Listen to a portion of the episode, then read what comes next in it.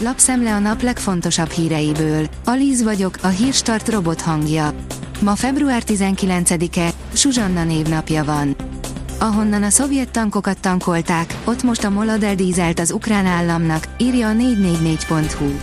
A Tiszaújvárosig érő egykori szovjet katonai dízelvezetéket megfordították, és már hónapok óta Ukrajnának ad el dízelt a MOL. Amit orosz olajból finomít, és előtte Ukrajnán keresztül megy 100 halombattára. A konstrukciót az EU is támogatja.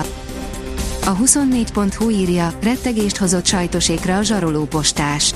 A Tangó és Kes mai adásában felidézünk egy 40 évvel ezelőtti bűnügyet. A Békés Csabai cigánysoron élő sajtos pált és családját egy levélben megfenyegették, hogyha nem fizetnek ki egy millió forintot, akkor kivégzik az egész rokonságot.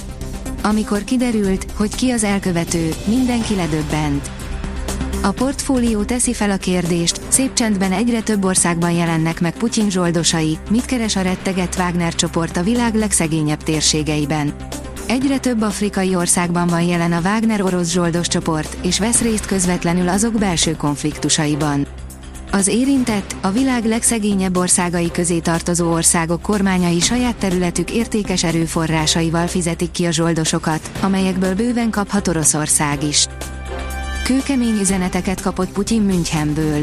A Müncheni biztonságpolitikai konferencia korábban az ellenfelek közötti párbeszéd szintere volt, de idén nem ez a helyzet. Első ránézésre a konferencia elsősorban az ukrán háborúval foglalkozik, a szervezők szerint azonban ennél többről van szó, a régi, nyugaturalta világrendet védő államok és ellenfeleik közötti hatalmi harcról, írja a privát bankár.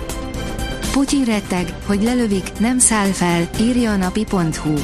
Páncélozott, mindennel felszerelt speciális vonaton járja az országot Vladimir Putyin az orosz-ukrán háború kitörése óta.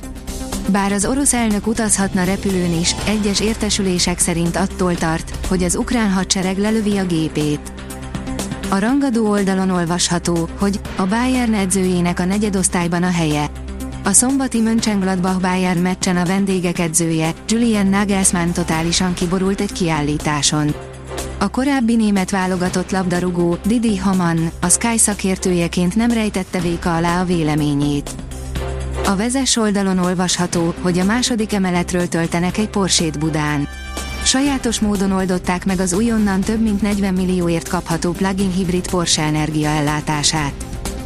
Vastapsal fogadta osztálya a 19 éves magyar fiút, aki kutyájával segített a törökországi mentésben.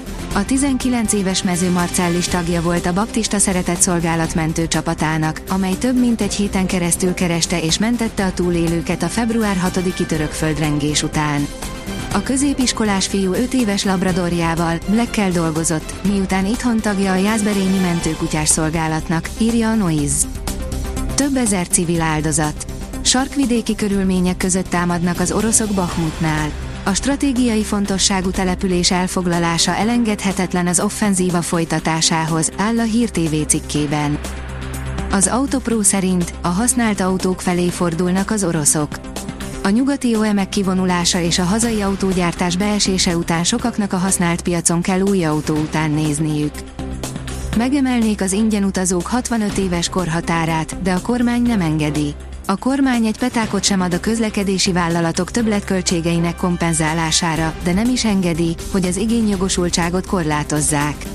Szöul, 2023. január, egy évvel a választások előtt, írja a vg.hu. A sportál szerint, dögölj meg, a reál játékosát szitták az egyperces néma csend alatt. Vinicius Juniort, a Real Madrid szélsőjét az Osasuna elleni meccs előtt, a törökországi és szíriai földrengések áldozatainak emlékére tartott néma csend alatt szidalmazták.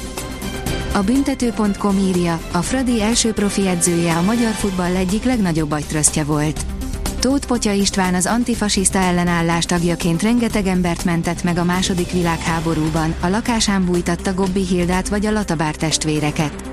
Mártírként halt meg, idén februárban volt 68 éve, hogy kivégezték. Edzői karrierje olyan forradalmi újításokkal volt tele, amely másoknak eszébe sem jutott. Csillapodik, de nem szűnik a szél, írja a kiderül. Vasárnap még viharos széllökésekre számíthatunk. A jövő hétre veszít erejéből a légmozgás, de a hét első napjaiban élénk, néhol erős lökésekre továbbra is számítani kell. A Hírstart friss lapszemléjét hallotta. Ha még több hírt szeretne hallani, kérjük, látogassa meg a podcast.hírstart.hu oldalunkat, vagy keressen minket a Spotify csatornánkon, ahol kérjük, értékelje csatornánkat 5 csillagra.